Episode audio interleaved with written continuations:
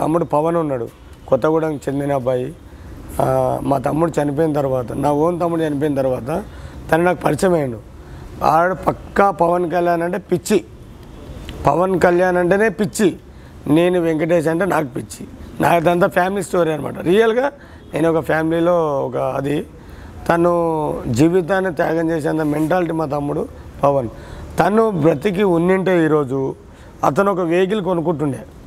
ఆ వెహికల్ పైన పవన్ కళ్యాణ్ గారివి ఏదన్నా ప్రింట్ ఒక పేరు పవనిజం పవనిజం అనే ఒక పేరు లేకపోతే తన టైటిల్ పంజా సినిమాలో ఒక ఫే అతను ఒక రూపును ఆ రూపానికి ఒక అర్థమని అతను వెహికల్ పైన వేసుకుంటునేవాడేమో కానీ తమ్ముడు అనుకోని సమయంలో ఇక్కడ తమ్ముడు మంచి స్విమ్మరు నాతో పాటు ఒక గజయితగాడు ఈతగాడు మేమిద్దరం కలిసి వైజాగ్ బీచ్లో రెండు సంవత్సరాలు ఈత కొట్టి అలలకి ఆ అలలకి ఈత కొట్టిన మనుషులు మేము. కానీ ఏ రోజు మేము ఒక ఫ్రెండ్స్ కాదు తోడ ఉట్టకపోయినా నా తమ్ముడు. ఈ రోజు వరకు తమ్ముడని. అర్థానికి విలువ నా తమ్ముని జీవితానికి ఒక అర్థము. పవన్ స్టార్ పవన్ కళ్యాణ్ గారిది. నేను షూటింగ్లో పోయినప్పుడు కూడా ఆయన ఒక్కటి మాత్రం గుర్తుపెట్టుకున్నామ్మా నేను ఎంతోమంది సినిమాలు చూసిన. ఎంతోమంది దగ్గర నేను అంటే ఆర్టిస్ట్గా పోయినా. ఒక విలన్గా ఆర్టిస్ట్ అలాంటి అయితే అమ్మా సార్ దగ్గర ఉన్న ప్రత్యేకత ఏంటంటే తనకి ఎంతో ఉంది. ఏమైనా చేయగలడు. కానీ తను ఏంటంటే అన్నీ వదులుకొని లేని దానికోసం జోలాడుకుంటూ పోతుండు. ఇది నేను ఎక్స్పెక్ట్ చేస్తున్నా దీన్ని నా వరకు నిజ జీవితం పక్క.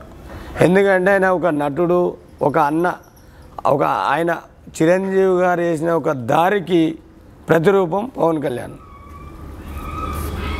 కానీ అన్న దారిని ఎంచుకొని ఆయన అడుగుజాడలో మా అన్న అని చెప్పుకునే స్థాయిలో ఆయన ఉన్నాడు. ఎందుకంటే మరి ఆయన తమ్ముడు కాకపోతే వేరే వాళ్ళ తమ్ముడు అయితే కాదు కదా. కానీ ఆయన అలా చేస్తున్న పనులు ఏంటంటే అమ్మా సినిమా ఫీల్డ్లో కొన్ని వేల మంది కోట్ల మంది జనాభా గుండెల్లో పవన్ కళ్యాణ్ పేరు తెచ్చుకుండు. మెగాస్టార్ చిరంజీవి. గారు అన్న అయినా కానీ పవన్ స్టార్ పవన్ పవన్ కళ్యాణ్ గారు తనదైన ప్రత్యేక స్టైల్లో ఆకట్టుకున్నారు. ఆయ- ఆయనకంటూ ఒక పేరు ఉంది అదే అమ్మా నీ ఇంట్లో నీకు రాజ్యం నా ఇంట్లో నా రాజ్యం. ఆయన ముందు పుట్టింది కాబట్టి మెగాస్టార్ చిరంజీవిగా ఆయన పేరు పోతే నేను కూడా జీవితమే ఇప్పుడు కొండవీడి దొంగ సినిమా ఉంది. కొండవీడి దొంగ సినిమా వచ్చినా నేను పిలగాన్ని. అందులో ఒక పాట ఉంటుంది గుర్రమైన పాట. జీవితమే ఒక ఆట సహజమే బాటకు నేను ఇంప్రెస్మెంట్ అయ్యి నా జీవితానికి నేను అర్థం నాకు తెలియాలి. నేను చేసే ప్రతి ఒక్క పనిలైనా ఒక పాట అర్థం ఉంది రియల్గా. నేను చేస్తుంది కూడా ఆయనకు ఆయన రియల్గా మా మాటల్లో కాదు లోపల ఉన్న చేతల్లో కనబడాలి నాకు. నేను సినిమాలు చూసి అప్పుడు నేను షూటింగ్లో పోగానే సినిమాలన్నీ చేయడం తెలిసింది కానీ చూడడం వదిలేసిన. బాహుబలి చూసిన బాహుబలి ఫస్ట్ పార్ట్ సెకండ్ పార్ట్లో చేసిన వరకు. కాబట్టి మేడం మరి మీ ఎంటర్టైన్మెంట్ ఏంటి? ఎంటర్టైన్మెంట్ అంటే ఏం లేదమ్మా వాళ్ళల్లో ఒక నిజమైన మనుషులను చూసిన నేను. కష్టాలు తెలిసిన మనుషులు ఎన్టీఆర్ అది కాదు నేను అడిగేది మీకు చేంజ్ ఏంటి? ఎప్పుడు ఇదే కాకుండా మీకు చేంజ్ అనేది ఏంటి? ఎక్కడన్నా ఊర్లోకి వెళ్తారా? లేకపోతే కనుక నా చేంజ్ అంటే షికార్లకి ఎక్కడికైనా వెళ్తారా? షికారు అనే దానికి అర్థం చెప్తామా నాలో ఉన్న ఇప్పుడు మీరు అడిగిన దాన్ని నేను ఇంట్లో లేకలో ఒక డెడ్ బాడీ చేసిన నేను. ఆ అమ్మాయి చనిపోయింది. తన కోసం నేను ఒక రేణుగా వెళ్ళమ్మ టెంపుల్ కడుతున్నా. ఇక్కడ ఆ లొకేషన్ వచ్చేసి కర్నూలు జిల్లా సి బెలగల్ మండలం గుండ్రేవుల గ్రామం. ఒక రామ్మూర్తి అయ్యే ఉన్నాడు. అంటే ఆ ఊరికి పెద్ద మనిషి. ఆ ఊరికి అందరికీ ఒక దా దాత అంటే నేనున్నాననే మనిషి. ఆయన సమీపంలో వాళ్ళ కుమారుడు అంటే తమ్ముని కొడుకు రఘునందన్ వాళ్ళ సన్నిపంలో అప్పుడు వడదలొచ్చి కొట్టుకుపోయిన ఒక ఊరు ఒక గ్రామం. ఆ గ్రామంలో మా అమ్మ ఉంటుంది. మా అమ్మకు ప్రతిరూపం నేను ఒక కొడుకును కాబట్టి ఆ తల్లి చల్లని చూపు అందరిపైన ఉండాలి.